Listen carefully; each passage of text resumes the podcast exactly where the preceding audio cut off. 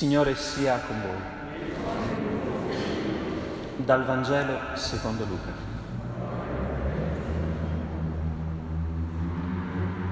In quel tempo Gesù disse ai suoi discepoli, così sta scritto, il Cristo patirà e risorgerà dai morti il terzo giorno e nel suo nome saranno predicati a tutti i popoli la conversione e il perdono dei peccati, cominciando da Gerusalemme. Di questo voi siete testimoni. Ed ecco, io mando su di voi colui che il Padre mi ha promesso, che il Padre mio ha promesso. Ma voi restate in città finché non siate rivestiti di potenza dall'alto. Poi li condusse fuori verso Betania e alzate le mani li benedisse. Mentre li benediceva, si staccò da loro e veniva portato su, in cielo. Ed essi si prostrarono davanti a lui, poi tornarono a Gerusalemme con grande gioia e stavano sempre nel Tempio lodando Dio. Parola del Signore.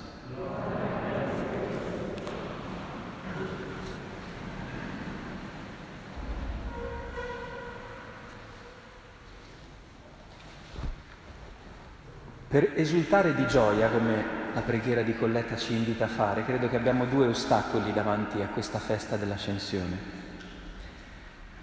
Il primo è che l'immagine di Gesù che, come dice il Vangelo, sale in alto verso il cielo, può apparire a tutti noi come un'immagine un po' fiabesca, un po' fantastica. Anche nei film noi spesso abbiamo questo tipo di epilogo, no? Mandiamo in alto le cose che in questo mondo hanno un po' esaurito la loro parabola, la loro traiettoria. Cioè è molto facile no? proiettare in alto qualcosa che non si vede più, che non c'è più, come diciamo un po' dei nostri morti, no? Eh, sono lassù, ma lassù dove? Cioè il cielo è una categoria tanto evocativa quanto vuota. Allora dire che il Signore è andato in cielo, credo che da una parte ci dice qualcosa, ma dall'altra non ci dice niente. Anzi, sembra proprio creare una categoria che non riusciamo a penetrare in alcun modo. Ci piace pensarlo, ci piace crederlo, ma non riusciamo a dare una sostanza a questo cielo, perché evidentemente non si parla eh, di questo baldacchino azzurro che abbiamo sopra le teste, ma di qualcosa di più. Quindi c'è questa prima difficoltà.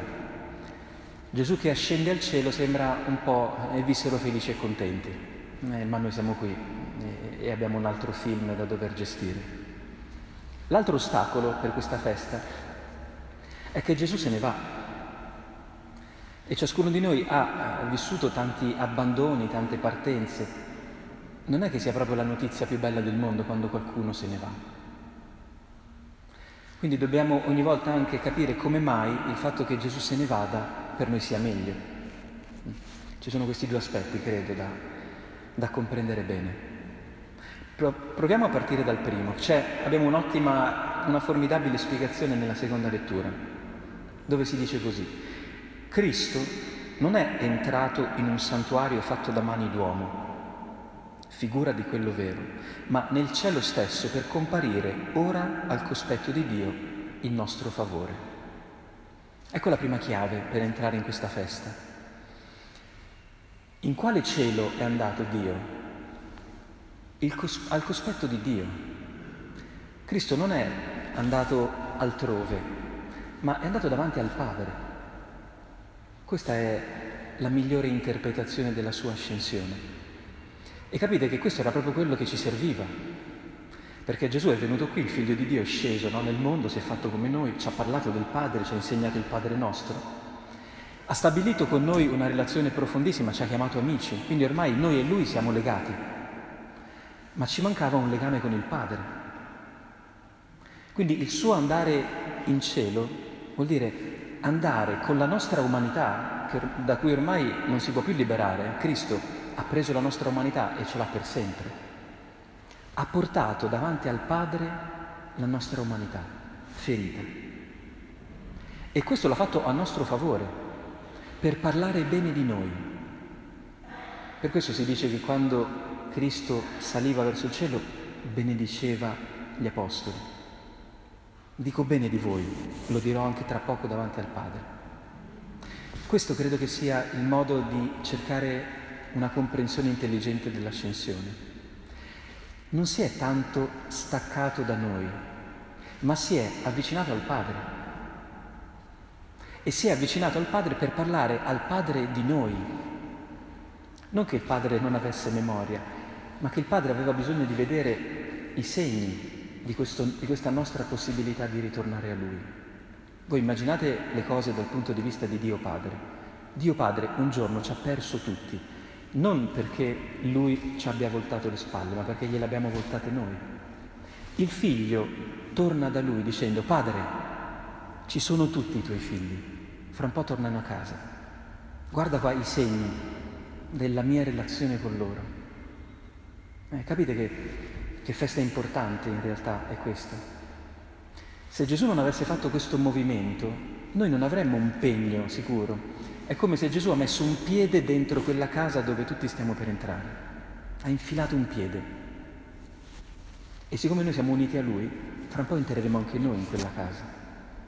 Ma la festa dell'ascensione ci ricorda che Gesù è entrato in quel santuario, cioè in quella relazione col Padre, non soltanto per dire qualcosa di noi.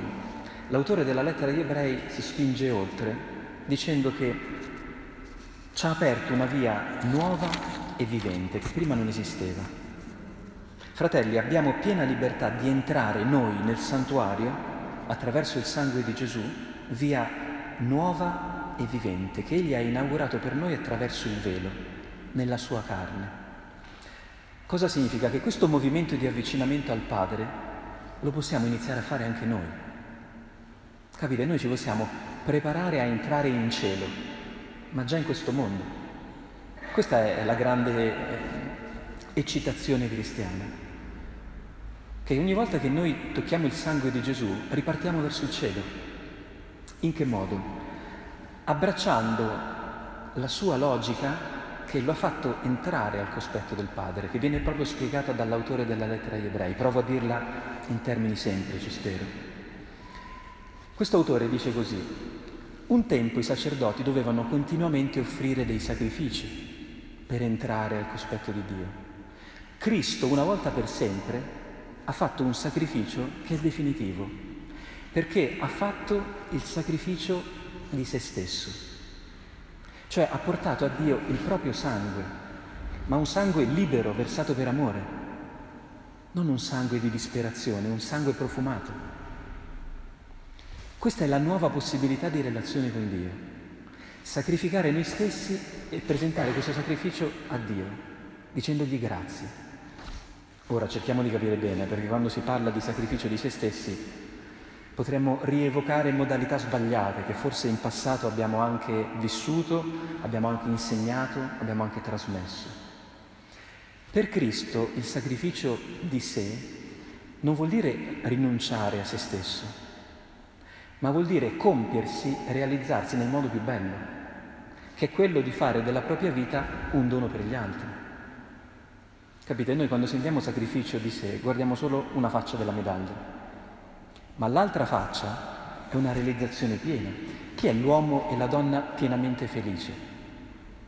Quello che è capace di fare il sacrificio di sé perché altri siano felici. Un padre, una madre, un amico, uno che con il suo lavoro costruisce il regno di Dio in questo mondo, cioè uno che si mette a disposizione degli altri, della società. Questo, capite, è un sacerdote autentico, come è stato Cristo. Allora Gesù è andato in cielo dicendo, guardate che anche voi potete fare questo balzo in cielo. In che modo? Mettendovi tra parentesi per dare vita agli altri. E non c'è cosa più bella che fare questo nella libertà evidentemente. Perché se ci mettiamo tra parentesi perché pensiamo di non valere nulla, non stiamo facendo questo sacrificio di amore.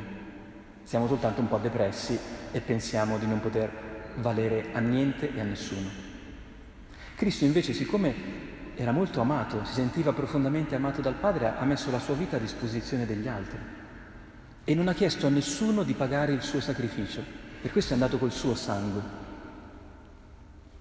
il sangue che Gesù porta no, nelle sue ferite lo fa vedere al padre eh, dicendo, padre, l'ho voluto io, l'ho fatto per amore, come tu mi hai insegnato.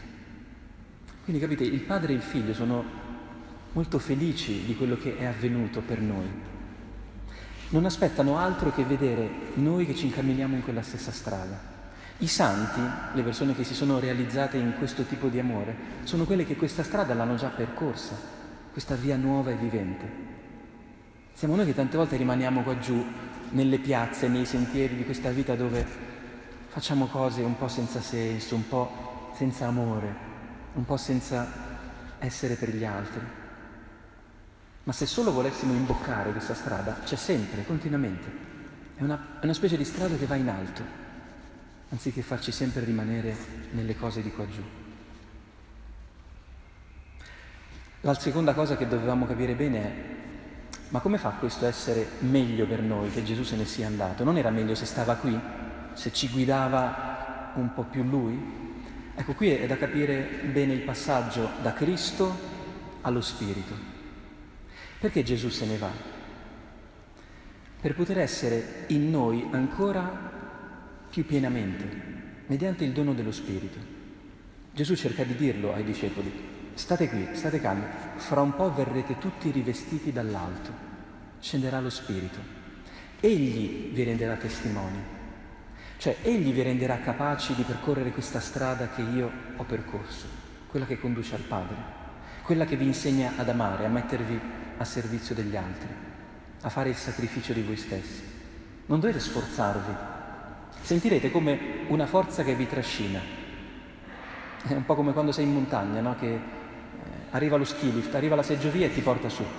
Questo è lo Spirito Santo. È una forza che ti prende e ti porta dove tu non saresti capace di andare. Ma lui ha la forza di farti fare questo, quello che tu magari non sai ma profondamente vuoi dentro di te. Gesù si sottrae al nostro sguardo soltanto per essere più presente in noi. E se ci pensate questa è stata proprio la strategia perfetta.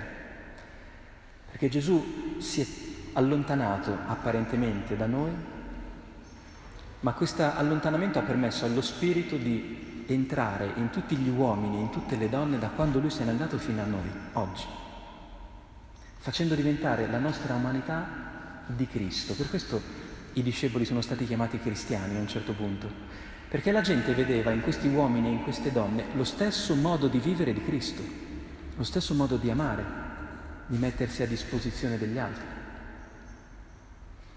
Allora c'è questa conversione da fare il giorno dell'ascensione.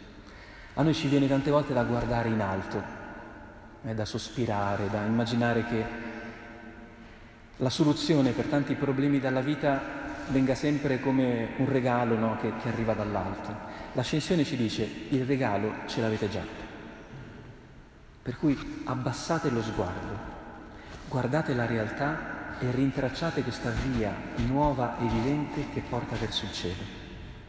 Pensate che bello se domattina ci alziamo con questa speranza, davanti a tutte le strade no, che possiamo imboccare, nei modi in cui facciamo le cose, in cui ci salutiamo, lavoriamo, abitiamo questa bella e pazza città di Milano, ci sono delle strade che portano in cielo e altre che invece ci fanno rimanere semplicemente qui.